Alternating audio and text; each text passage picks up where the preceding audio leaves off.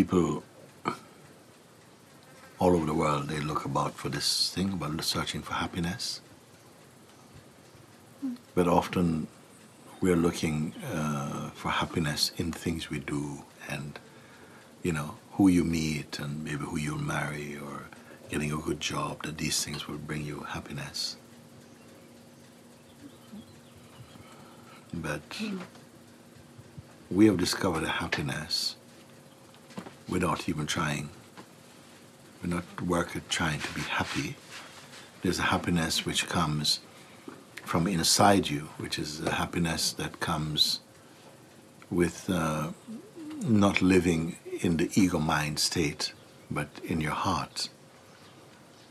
And that happiness, it doesn't really go away. And it's not a practice happiness. You can practice other things. You can practice meditation. You can practice vipassana. You can practice many things, you know. But the real happiness is natural. It's like the natural perfume of who you are, of your beingness. You know?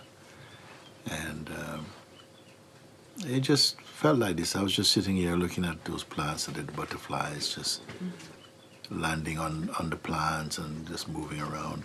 Everything moving in their own dynamics, in their own spontaneous way. I feel in Monte Sahaja, although we have our jobs to do and things to do, it, it seems to unfold in a natural Mm, sort of field of happiness that pervades the, the environment.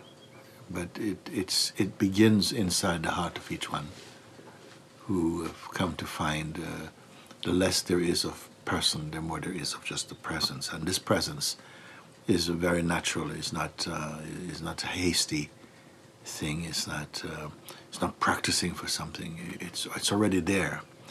It's funny that we spend a lot of our life in activity to try and find something that won't stay with you. It will always go.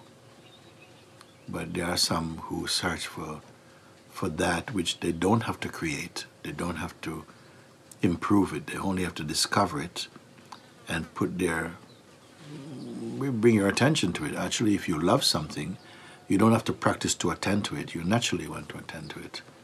And the happiness that just flows from knowing and being yourself. I just want to remind people that it's a natural thing and that, you know, it's possible to be truly happy um, without it being some performance or some kind of struggle to be happy. Find too much struggle to be happy, trying too hard to be happy, is quite a sad thing actually.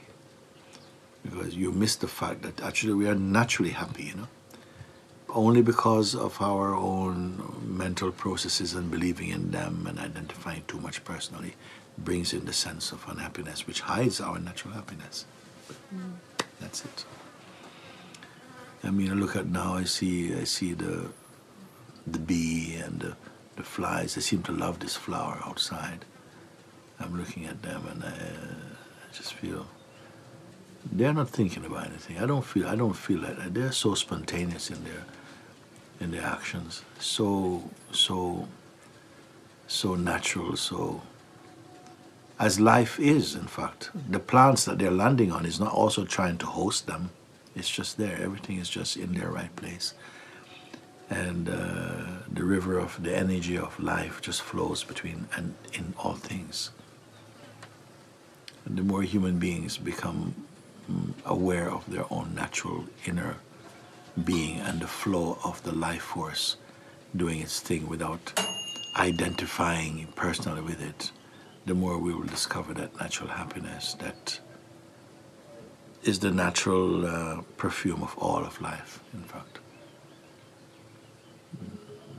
So, something which is so inherent in us has become a kind of an ideal, a sort of a goal to reach. And to reach that goal, you don't have to travel, you only have to see through the unreal. When the unreal, which is always unstable, is seen for itself and from a place that is not identified with it, the real you don't have to look for anymore because it is seen in the presence of the real. That's all I want to share.